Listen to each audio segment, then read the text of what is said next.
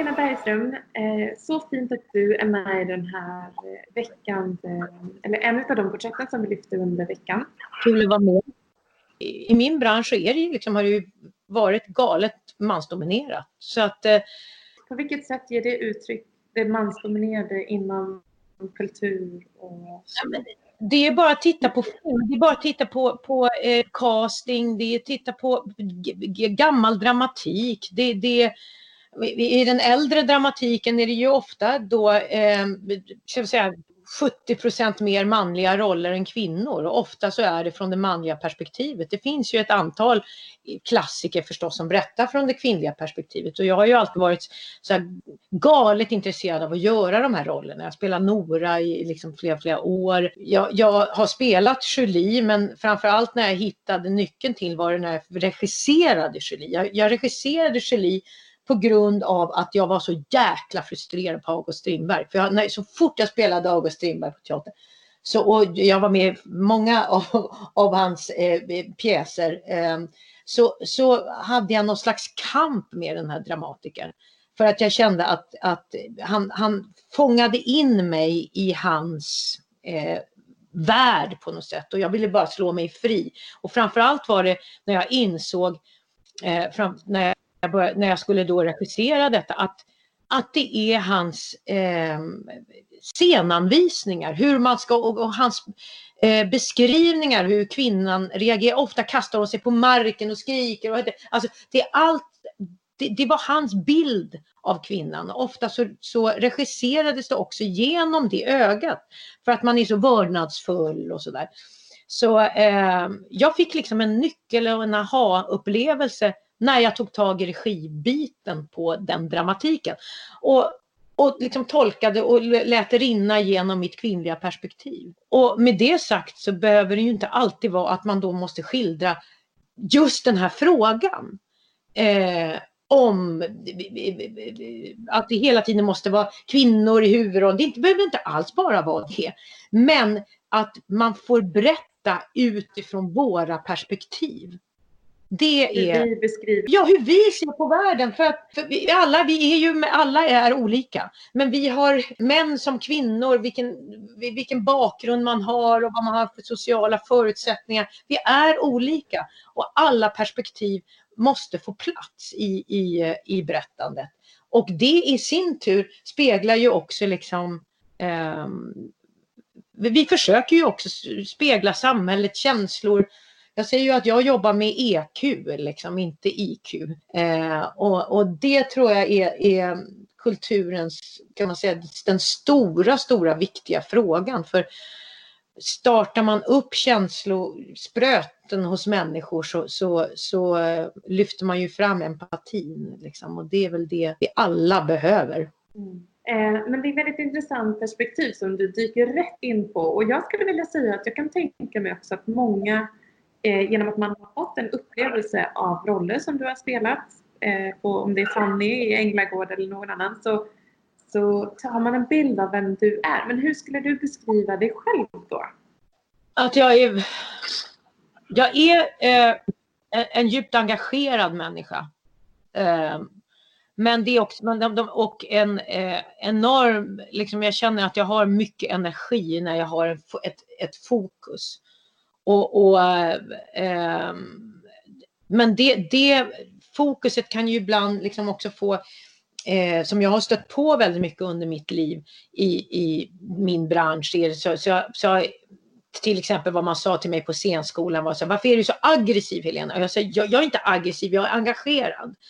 Det är att det, det, det blir mycket, det blir mycket känslor, det blir mycket av allting, och, och ju, ju äldre jag har blivit så, så eh, tror jag att jag har lärt mig ändå att ta liksom detta andetag innan jag slår på volley. Liksom förut var det mycket mer volley. Eh, ibland är det bra att slå på volley, men, men eh, ofta är det faktiskt bra att, att, att ta detta andetag innan man, man liksom svarar upp och så. Och, och, så. Så jag kan ju säga att om man ska beskriva mig själv så är det en människa som har slagit väldigt mycket på volley, eh, jobbar med mig själv att kunna ta de här andetagen för att kunna få perspektiv, eh, men är ju djupt engagerad och eh, eh, i, i, i frågor som, som kan få oss till att, att vi ska få, få det bättre och ta hand om varandra helt enkelt. Och jag skulle ju säga att så här, du är en av de främsta skådespelarna som finns i vårt land. Eh, du är också manusförfattare, du är regissör som du nämnde här eh, och har liksom tolkat makten så kommer jag med att vara regissör. Eh, och du är också en, en, en pådrivare och en förespråkare för just eh, jämlikhet och jämställdhet. Eh, mina föräldrar var, kom ifrån teaterns värld, men eh, du kanske inte att du skulle hamna där. Vad hände liksom på världen? Jag är uppvuxen då eh, på sjuttiotalet. Mina, min pappa är regissör, mamma skådespelare. Min morfar var en eh, dramatenskådespelare. Liksom, jag är uppvuxen i den här världen. Och, eh, min pappa eh, var chef i Västerås. Så där växte jag upp de första. Jag började skolan där. Och det, det var liksom väldigt mycket det här kollektivkänslan. Vi bodde i olika lägenheter. Men liksom på teatern var det den här kollektivkänslan. Och jag minns hur jag, hur jag satt på axlarna liksom, eh, på mina föräldrar. När vi gick i demonstrationståg. Och, och eh, det, var, det var, diskuterades väldigt eh, intensivt i köket på kvällarna. Om hur viktigt det är med teatern. Och Eh, vad vi ska berätta för barnen. Och jag minns de här gympasalarna som man också eh, spelade teater i och allt det här. Och, eh, samtidigt så, var, så satt eh, vi barn, eh, eller ofta var det jag men tillsammans med min hund, så satt under matbordet och ryckte lite i benen på. Jag tyckte det var kul på de vuxna. Men de var ju så inne i sina... sina diskussioner liksom, om hur viktigt det är att, att berätta för barnen. Och så satt liksom ett litet barn där under och säger hallå, hallå, eh, här är jag. Eh, jag tror att det har, eh, men jag, jag skulle säga jag är uppvuxen i ett väldigt kärleksfullt hem, men, men, men också den tiden som också har format mig väldigt, väldigt mycket tror jag. Att, att för mig i yrket måste alltid vara förankrat i, i, i verkligheten. Jag måste se det jag har framför mig. Därför har mitt, mitt privatliv varit extremt viktigt. Det blev extremt viktigt för mig det här med identifikationen att vara mamma. Det har varit en, en ja, den viktigaste rollen förstås. Den viktigaste rollen jag har. Och det, det på något sätt det, det springer från det i mina roller jag gör. Eller, och... Min farmor har varit väldigt, väldigt eh, viktig, ska man säga, symbolisk kvinna i mitt liv. För hon, hon dog när jag var sjutton år. Eh, hon, var, eh, hon har fått stå för den här kvinnan som aldrig fick liksom, leva ut sitt liv. Hon var eh, uppvuxen i, i, under knappa förhållanden. Och, men hennes pappa älskade ballett så han satte min... farmor i ballettskola väldigt, väldigt tidigt när hon var jätteliten och sen så, eh, så fick hon ju liksom vara där hela, hela, gick, ja, hela barndomen och sen så blev hon ju tonåring och hon kom närmare och närmare rampen och, eh, och till slut då så, så skulle hon liksom ta det stora steget och bli då professionell ballettdansös. Så då träffade hon min farfar. Eh, så också en väldigt älskvärd person, handelsresande i lakan och pläder, Kurre Bergström. Eh, och då var det självklart att man slutade dansa. För man, man var, det, det var ett kvinnans roll. Eh, då ansåg man väl, eh, för en del, de flesta kvinnor i alla fall. Och jag minns som barn min farmor som... Eh, som berättade om den här tiden hon var balett. Alltså hon visade ofta sina muskler på sina vader för det fanns fort, fortfarande kvar. Jag minns att det var ganska hård ton ibland till min farmor så där, och hon lagade maten, hon servade men det var, det, hon kom liksom inte ut från det här köket. Och eh, i, i min värld, i min tankevärld, jag drömmer om henne. Jag önskar att hon hade funnits nu som jag som vuxen med de här perspektiven jag har kunna verkligen fråga henne. Så hon har liksom hon har eh, byggts upp i mitt, mitt huvud som den här symbolkvinnan för mig som jag ska kämpa för. Eh, så när jag gör mina roller och Eh, om det är så att jag regisserar Mia Skäringen, No More Fucks to Give, så, så finns hon med mig. Liksom. Jag står med den här kvinnan och jag ska ta den här platsen. Liksom, eh, och se vad kan jag, eh, kan jag driva frågan på ett eller annat sätt genom mitt yrke. Och det är också väldigt, om man liksom kikar tillbaka då på den tiden när du sökte dig in och hade bestämt dig för att ah, men det är skådespelare jag ska bli. Mm. Eh, och kom du inte in med en gång? Och det tycker jag också är intressant att så här, du fortsatte att söka flertalet tillfällen och kom in på tredje försöket. Eh, vad, vad säger det här? Alltså du visste vad du skulle bli, eller var, var liksom, blev, du, blev du väldigt nedslagen vid, när du fick beskedet? Eller hur, hur tänkte du? Och, Ja, nej men jag var så här att jag, jag skulle ju absolut inte hålla på med skådespeleri.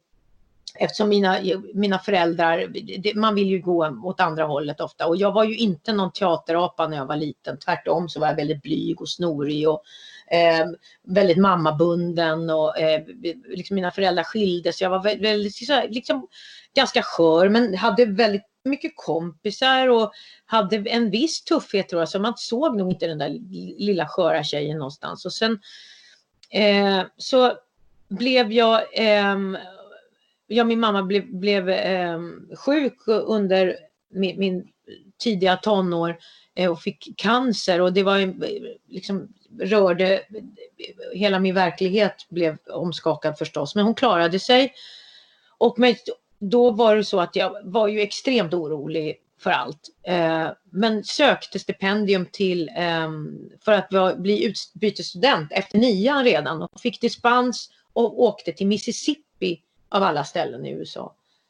Och eh, jag ville bli, jag hade inte riktigt mattehuvud. Jag ville liksom jobba med djur. Djur har alltid betytt extremt mycket för mig. Och det betyder fortfarande, jag har en massa djur. Det är, jag är otroligt fascinerad av djur. Eh, Och eh, skulle jobba med det, tänkte jag. Men så kom jag då till U S A och där var det en lärare. Det är ofta liksom någon person som, som eh, tar tag i en sådär. Och, och hon eh, gav, satt en monolog i mina händer. Och så började jag, eh, det hette speech det ämnet, att lära sig prata inför folk. Men hon tyckte om teater. Hon sa, gör den här monologen. Och så åkte jag ut och, och tävlade med den. För allt skulle ju tävlas där borta. Men blev liksom, hittade teaterbiten bort när jag var långt, långt borta.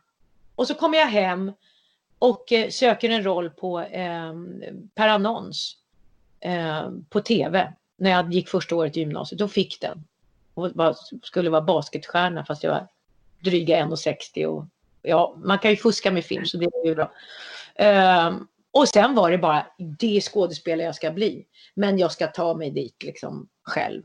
Så jag sökte ju scenskolan med en enormt självförtroende. Jag hade ju också lite så här Amerika i, i ryggen. Liksom, så här, att jag, I can do it, you can do anything. Det var ju liksom de där känslorna. Jag liksom låtsades att jag var basketspelare och kastade bollen. Sen så tänkte jag inte på att, ja men gud, nu tog man ju, jag missar ju korgen, men om man tar en bild på att bollen går i mål. Du vet, så att det var, jag, jag, jag var i tennisteamet för att jag kom från Björn Borgs land. Jag tog inte en boll liksom, men, men jag hade en konstigt självförtroende. Så att jag då sökte ju scenskolan med detta enorma självförtroende. Självklart kom jag in och jag var sjutton år. Eh, och sprack med dunder och brak. Andra provet. Sen så, så var det bara en självklarhet. Och jag, jag fick liksom tv-roller. Eh, och blev ratad av en, med en roll några veckor innan vi skulle börja spela in. När jag fortfarande hade hoppat av gymnasiet för att jobba med tv. Eh, Så under tiden jag sökte så, så höll jag liksom på med skådespelerien då vid sidan av. Eh, men på grund av att jag var kontrakterad på tv så, så fick jag börja ungdomsprogram. Och då eh, sa, min, eh, sa jag då till, den här TV, till då S V T var det faktiskt som...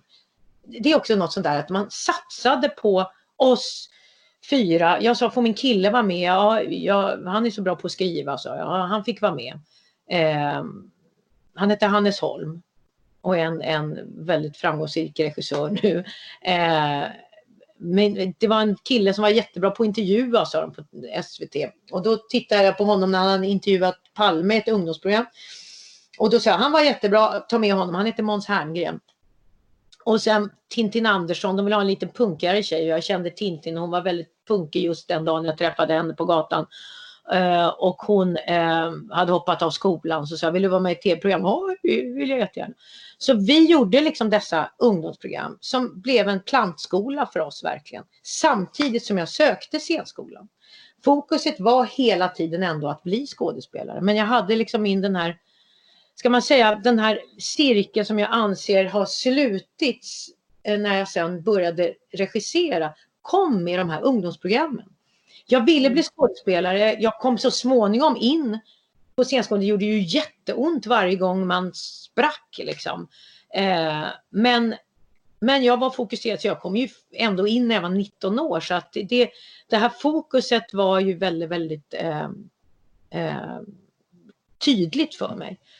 Men herregud, jag... jag Det, det är ju så många så här bakslag man får i min bransch. Liksom var länge som jag kände att hur snabbt kan jag bli utbytt här då? För man liksom, det, var, det är många sådana här, ska man säga, eh, man är galet utsatt hela tiden och är utbytbar. Och det, det är ju tufft att hantera liksom. Men eh, har man fokuset och framförallt berättandet, att det är fokuset. Då, och viljan att ha en... att viljan någonting med det man gör, då, då hamnar ju det liksom, den här andra biten, då i, den, den hänger ju med. För den, eh, det här med att bli utbytbar och liksom, att man bara kommer med fokus mot sig själv. Och så här, eh, har man det längre perspektivet, då hittar man ju andra vägar att få berätta det här. Eh, så att visst, det, det har varit väldigt många nederlag och framförallt Um, också så att hela tiden var bedömd och um, taskiga recensioner och um, all, alla nej man får, men, men det, det gör ont, men finns fokuset i berättandet så, så, så är den trö- det, det, det måste vara drivkraften, för annars så knäcks man. Ja. Men hur har du själv, du pratar om att din mammaroll var oerhört viktig och att det är liksom det den viktigaste identiteten på ett sätt. Men hur kombinerar man det i din, att göra karriär och samtidigt eh, vara mamma? Så jag ja. tänker med det måste vara mycket vunna tider och så vidare. Ja, nej men det, jag, jag är ju liksom, under min uppväxt så, det, det, jag kommer ihåg att jag grät varje kväll mamma skulle till teatern. Hon, det var, det, man undrar ju egentligen hur kunde jag sen då utsätta mina barn för detta liksom. Men, men det som, som har varit väldigt viktigt för Colin och mig, eftersom vi jobbar så extremt mycket tillsammans, är att familjelivet, att barnen ska vara liksom delaktiga. När vi har åkt på inspelningar och sådär, så är ju barnen, har de alltid varit med. Eh, jag har spelat på kvällar, men det har ändå, det har varit en, en liksom överenskommelse med min man att, att det här är fokuset. Och skulle det vara, det, det hoppas jag verkligen att mina barn alltid har känt. Även om eh, att man, det, det är en film vi gör, det är en teaterföreställning, men livet är viktigast. Eh, det, det, det, det, det hoppas jag verkligen att de känner. Eh, att, att aldrig jobbet kan ha ställt sig framför dem. Men att för att jag ska bli en lycklig mamma så måste jag få vara fri i huvudet, och eh, därför måste jag också få jobba liksom, så att eh, så att man inte hamnar i den situationen som min farmor var i, så att därför är, så, så är det en, en enorm viktig bit att, att få vara en hel människa och samtidigt också få vara en hel mamma eh, och där, där har ju jag lycka att vi har liksom jobbat så mycket tillsammans liksom. Ja. Om du då ser på branschen och du nämner att regin har inte varit något för den för kvinnliga karriären så att säga tidigare. Eh, vad ser du för förändring där? Eh, alltså, vad att, kan man göra ytterligare? Va, va, regi, precis, produktionsbolag, regi, regi. Ja. Att det tidigare varit mansdominerat är kanske än idag. Men vad, vad, vad sker där? Och vad ja, det, det, det, är ju, liksom, det har ju hänt väldigt mycket de senaste åren. Det är en enorm fokus på frågan. Men jag känner ju att man tar liksom tre steg fram och två tillbaka. Det, det går, man, man får också vara medveten om att man ska ändra en hel struktur. Det är ett skepp som måste byta riktning. Man måste få på sig nya glasögon. Titta genom de här glasögonen. För att prata, att ha ett par glasögon som inte den motparten har. Liksom att vi inte ser samma värld. Det, det är, vi måste ju liksom börja dela glasögon. Eh, och det tar tid. Eh, och det kan vara, man kan bli tröstlös ibland. För då känner man att nu är vi tillbaka. Och att det blir liksom en... en Eh, ja, att det blir lite sådär att vi, ja, men vi måste ha en kvinna för nu får, får Filminstitutet eh, de kräver det typ istället för att, men varför? Jo, för att eh, vi vill att världen ska bli mångfacetterad och inte bara titta genom dessa, liksom, den, det perspektiv som vi har gjort i alla tider liksom. Mm. eh, Så att, så att jag kan ju säga vad som händer är att det, det är medvetet.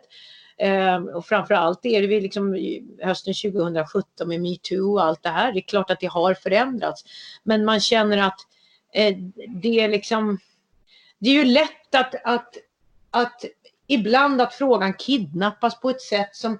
som det, det, att det missförstås, att det blir polarisering istället för en... Liksom att vi ska göra det här tillsammans, män och kvinnor, att vi kvinnor verkligen stöttar varandra, att vi inte blir hotade av varandra.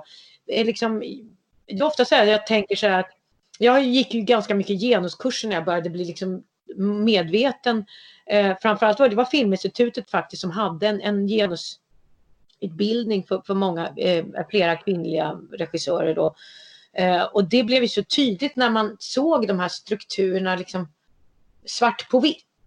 Och, och helt plötsligt så kunde jag eh, förlika mig med att nej men, det har varit så här, åh nu på teatern till exempel, nu kommer Helena i korridoren, göm er, för då hör man tut, tut, tut, tut, tut, och så slår jag upp dörren till chefen och så skäller jag lite grann. Så här, va? Det, och så tänker jag så varför har jag, varför har jag gått så hårt i golvet? Varför har jag varit...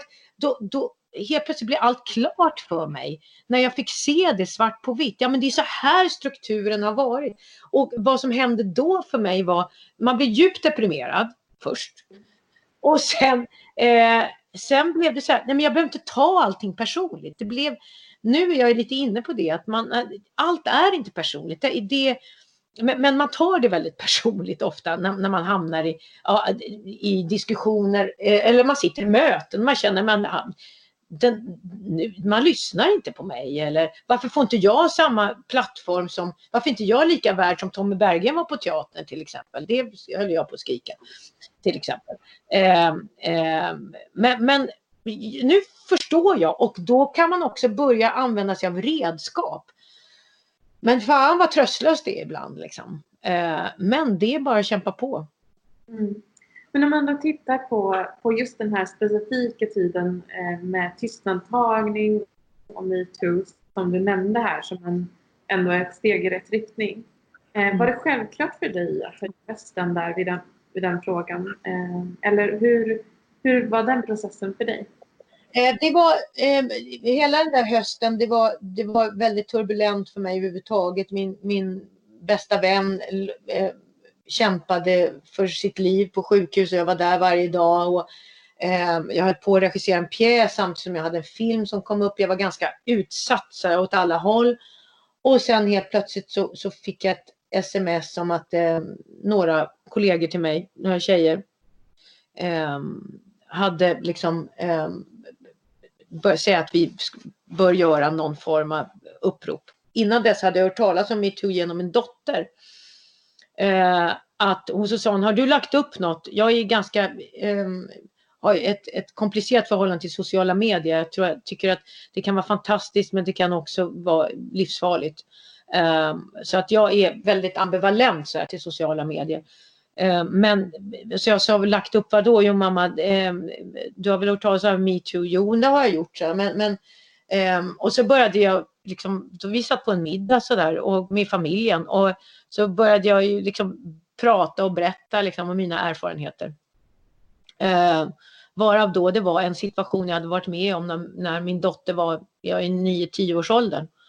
Uh, och hon hade mött mig liksom hemma när jag kom hem efter det där, och jag var upprörd och det var en stor händelse. Och nu berättade, återberättade jag det där med någon slags leende på läpparna. Och, och då sa Molly, då min dotter, att nej men mamma, alltså det här är inte roligt. Ska jag berätta från mitt perspektiv, apropå perspektiv igen. Så började hon berätta hur hon har känt liksom, efter det där som barn. Att hon, eh, varje gång jag skulle till teatern så var hon livrädd att någon ville mig illa. Eh, allt, när hon berättade om den här händelsen från hennes perspektiv så blev, ju, liksom, blev jag knockad. Och, och samtidigt då så hände det här att jag fick det här smset att vi, ska, vi måste skriva någonting. Så jag la upp en bild på mig själv och skrev MeToo liksom. Um, och när vi, vi var ett antal, ganska få, av, vi var med fem, sex stycken och vi började diskutera, vad är en tjej som ville göra ett, liksom ett inlägg i en tidning liksom, och vi sa, ja men hur ska vi gå tillväga och, och, och så började vi fega ur, för man ska inte peka ut, liksom, det, det blev sådär, till slut så var det en av tjejerna som sa, nej nu så här, och så började hon berätta. Tre, fyra exempel från hennes karriär. Varav då en incident var när jag hade jobbat med henne. Och jag hade ingen aning om att hon kände sådär. Att det här hade hänt. För man höll tyst. Eh, och då skrev jag, ja men då kan vi ta tre exempel, det här då. Och så kom någon annan, men det här då. Och sen så kom, öppnade det här upp till den här eh, liksom Facebookgruppen. Och inkom alla dessa vittnesmål. Och jag kan säga under den här tiden det var så skakigt runt omkring eh, att läsa allt det här. Att vi liksom tillsammans började dela med oss av våra erfarenheter. Blev ju till slut det här då eh, uppropet i, i, i Svenska Dagbladet som med tystnadtagning. Och allt det var ju, men, men när man öppnar Pandoras ask, det kommer ju så mycket. Och det, det liksom tar vägen, och det är det som är det farliga med också det här liksom när, när, när, när, liksom, när man börjar tappa liksom, fokus, när det blir polarisering, när man börjar, alltså det, det, det är ju så sårigt, det är ett ämne som, är, som, som vi känner så starkt inför, men som också, vi har ju så mycket olika sorters erfarenheter. Och, och den här liksom tillsammans, det här som att vi skulle göra det tillsammans blev helt plötsligt att vi vet inte var det tog vägen, och helt plötsligt så sitter jag här att, liksom i en situation att en av min, min chef och, och eh, nära vän under många år som jag inte kan säga att man, man, man, eh, man kan ha mycket olika åsikter, men Benny Fredriksson hamnade liksom i stormens öga verkligen, och eh, samtidigt då gick man igenom det med honom och kände att jag vågar inte uttrycka mig. Jag vågar inte berätta om mitt perspektiv, för då får man ett slag från ett annat håll. Och, eh, till, slut, det, till slut Benny tog livet av sig. Liksom. Och det har ju varit en fullständig märklig, märklig tid. Och, och jag, jag driver frågan. Och när jag då regisserade Mia Skäringen med No More Fucks to Give så var det som ett slags reningsbad för mig. För det, frågan blev väldigt, väldigt ren igen för mig. Eh, och jag känner ju att den här polariseringen, den finns ju så fort man liksom, det, vi befinner oss i en värld just nu som, är, som brinner verkligen i, med allt vad det har. Vi, vi har, befinner oss under ett extremt gemensamt hot med det här viruset. Samtidigt så, så, så brinner det runt omkring oss med en enormt viktig fråga eh, angående liksom, eh, vad, vad, vad, liksom, nu blir jag rädd att man inte säger fel med, med, med eh, liksom att med, med ja, att med rasismen och vad platsen för liksom eh, alla, att vi alla ska få plats i denna värld liksom, och ha samma värde. Eh, som vi måste driva mot rasism, mot liksom, det, det måste vi driva, men när det också då eskalerar till en polarisering istället för att vi tar varandra i handen och driver frågan, det, det, det är en, en frustration jag befinner mig i just nu. Jag liksom bara tänker så här, hur kan vi, det är så hårda ord mot varandra, det är liksom ena, om man säger liksom något vedervärdigt mot en person så kastar man liksom ett ännu värre ord mot det. Alltså det är så hårt. Och här är, ska vi ta varandra i hand? Om när det kommer till jämställdhet och allting liksom. Ja, du ser att jag, jag är så djupt engagerad. Det här är min... Det är fantastiskt. Men jag tror det är också den, den digitala liksom, som skapar den här distansen som gör att möjliggöra starkare uttryck hela tiden och rum för misstolkningar och eh... ja, som jag tror är så farlig. Och då tycker jag att liksom, eh, jag har liksom såg nu om den här eh, Marcus Rashford heter han i Manchester United nu, som har liksom använt sociala medier och liksom eh, han har liksom använt sin plattform eh, till att faktiskt sätta mat på bordet till fattiga barn i England så att de ska få sina skolluncher även under sommarlovet. Alltså någonstans blev jag sådär inspirerad av när, när, de här, när de här varma händerna kommer ut. När det här perspektivet av liksom, vad kan jag göra för att föra liksom, eh, ska man säga ja, värmen framåt istället för att vi liksom slåss.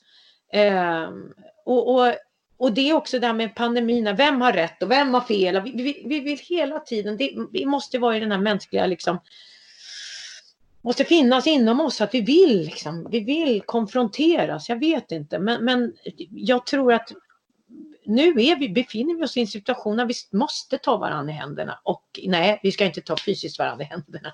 Vi ska förstås liksom göra det mentalt. Eh, eh, vi har chansen. Och, och därför tror jag det är så viktigt att vi, eh, vi som har, får chansen att, som nu sitter jag och pratar med dig, man får chansen att uttrycka sig och, och får chansen att göra historier som kanske folk tittar på och kan påverkas av. Vi har ett enormt ansvar liksom. Jag. Och, och det leder mig in på nästa fråga som jag ställer, och det är varför blir ihågkommen för? Alltså, det är en jättestor fråga, men samtidigt så jag tror den är ganska nära det du pratar om. Vad du tycker är viktigt. Ja, nej men jag, jag hoppas att jag kan bli ihågkommen. Eh, att, att det fanns ett engagemang. Och att jag gjorde mina val i... Och, eh, att, att det jag har, har ändå medverkat i. Och eh, att det, det fanns en framåtrörelse. Även om det är att man kan få folk att bara skratta eller... gråta eller eh, att man, man kan gjorde någonting för att, få, att eh, ta ett myrsteg ändå mot en, en varmare värld. Det önskar jag. Det är en förebild för många unga och äldre.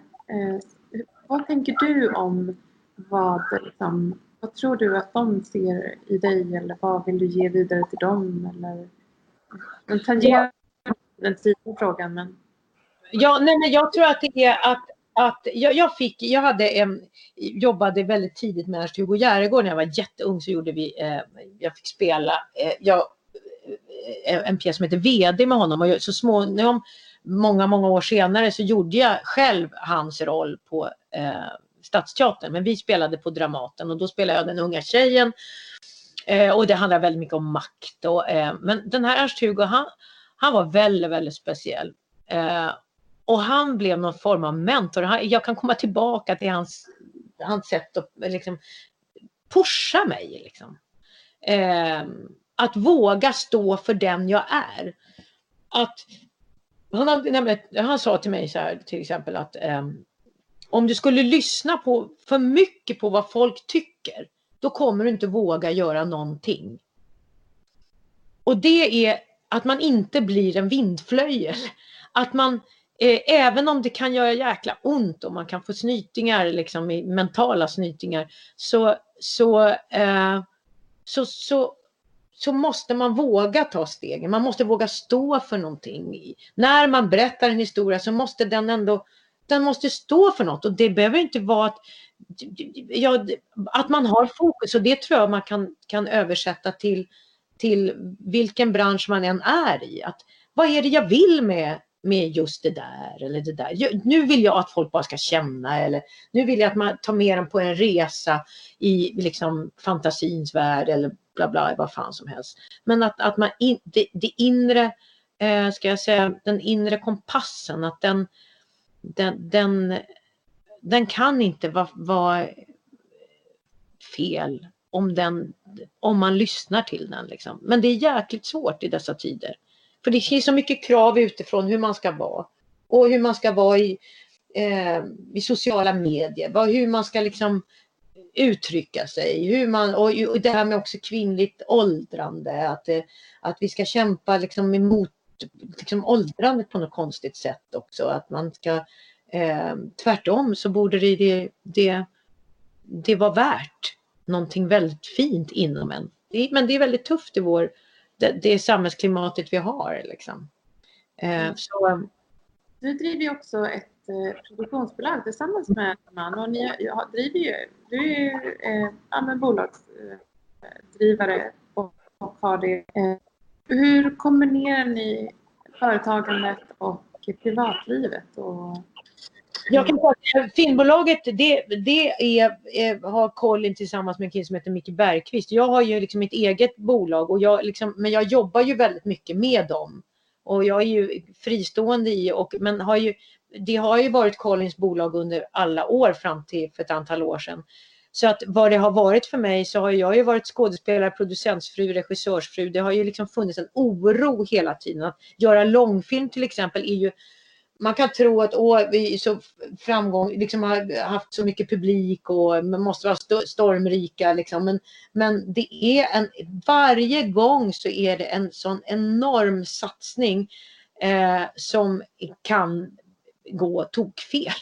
Eh, och då är, är vi ju liksom verkligen i, i gränslandet om man ska klara det eller inte liksom, så, i bolaget. Så att det har ju funnits en enorm nervpress under den här tiden.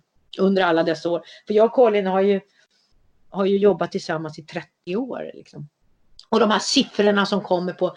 Man mår illa på söndagarna. För på måndagen kommer ju dessa biosiffror. Eh, så var det förr. Nu kan man till och med gå in och kolla hur många sitter i varje salong. Och det är ju sånt på senare år. Att jag har liksom... När vi har haft en film. Och det, sitter, och det är inte bara av ekonomiska skäl, utan det är också intressant tycker jag. Att nu sitter det tjugofem personer i Örebro, eller liksom, undrar vad de tänker om den här historien. Och, eh, men men det, har, det är en, en, en, en väldig satsning varje gång man gör en film. Och det är klart att det har varit... Eh, ibland går det dåligt, och då gäller det att man försöker liksom tänka eh, hur... Vad, vad kan vi göra nu för typ av historia för att väga upp det? Kanske något mer lättillgängligt. Eller liksom. Så det är så där man måste liksom tänka. Eh, nu till exempel när biograferna är, har varit stängda. Teatrarna är stängda. Eh, hur kommer folk våga gå på teater igen? Kommer man vilja sitta i en biosalong igen? Eh, men vi vill ju alltid ha historier. Så att jag är ju tacksam och jobbar mycket med tv nu. Eh, jag satt med min teaterchef igår och pratade om...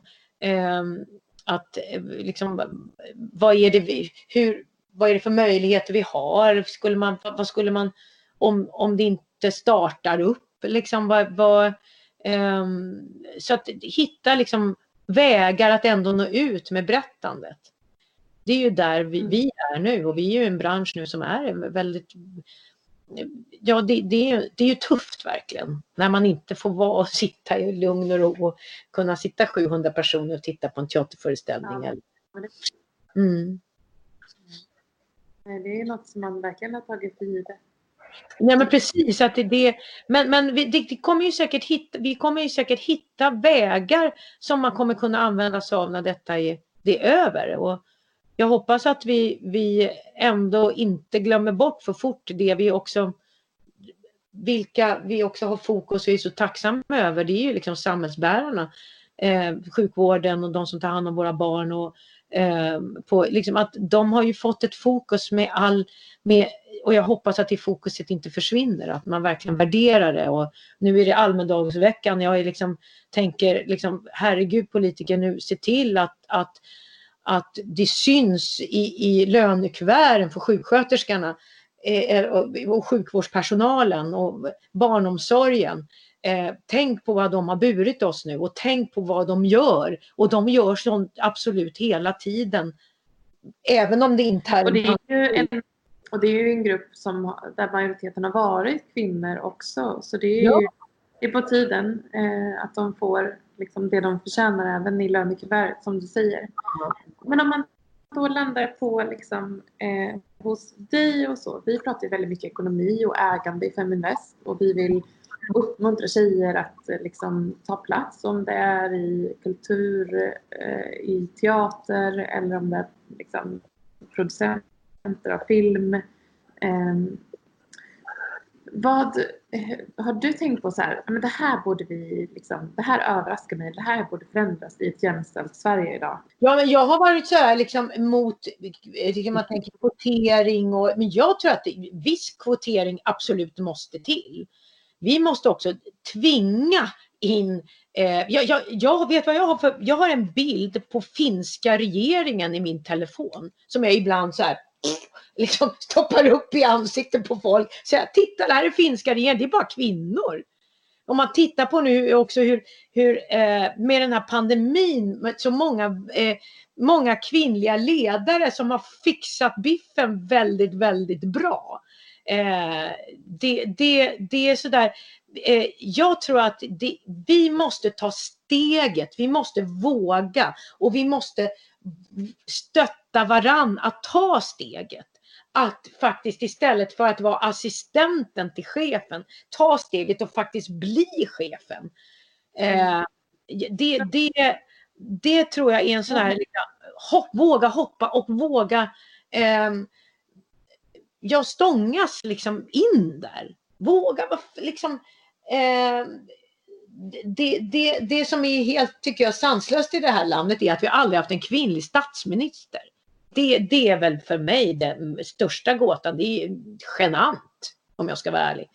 Eh, det är väl dags någon gång.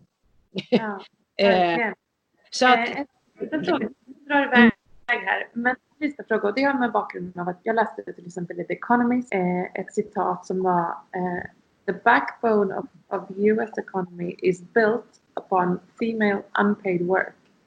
Eh, med det lyfter liksom allt det här extra vi tar eh, i logistiken runt barn exempelvis eller hem eller mat kan vara. Eh, och att det, är, det är ofta kvinnor som står för den utav den data som man tar fram. Eh, har du något eh, har du något lifehack eller något, hur tänker du runt ekonomi och kanske din egen privatekonomi till och med? Ja, nej men det är ju verkligen det här att vi, att vi tar så mycket ansvar och vi också har ibland att vi också gör valen att nej men eh, det, det är inte värt för mig att sitta på toppen där och styra i det här företaget eller vad fasen det kan vara. För att för mig är det viktigt också att, att mina barn, familjen och, och allt det här. Eh, Och, och det är ju det att vi måste liksom eh, rent, därför måste vi lyfta eh, den, den här biten liksom med oss själva. Att vi också ska få möjligheten att kunna vara hela kvinnor. Att kunna ändå inte behöva gå in och, och liksom ta på oss en, en kavaj och slips och, och liksom behöva eh, ta på oss den manliga normen för att passa in. Och där tror jag det, det enda sättet att liksom få bukt med det här är att också in med kvinnor i ledande positioner som får vara mammalediga, som får in, som, som får ha, ha liksom vara plats som hel, ha en plats som hela kvinnor med våra perspektiv och våra känslor och inte behöva formas in i en annan norm. Och det enda receptet för det, det är bara in med oss. Mm. Tror jag. Stort tack för att du var med i det här avsnittet och eh, att du gett så mycket tankar och eh, passion eh, och eh, ser fram emot att följa dig framöver också. Stort tack igen för att du var med. Tack, det var kul att vara med. Ta hand om dig, trevlig sommar också. Ja, detsamma. Ha det bra. Hej då!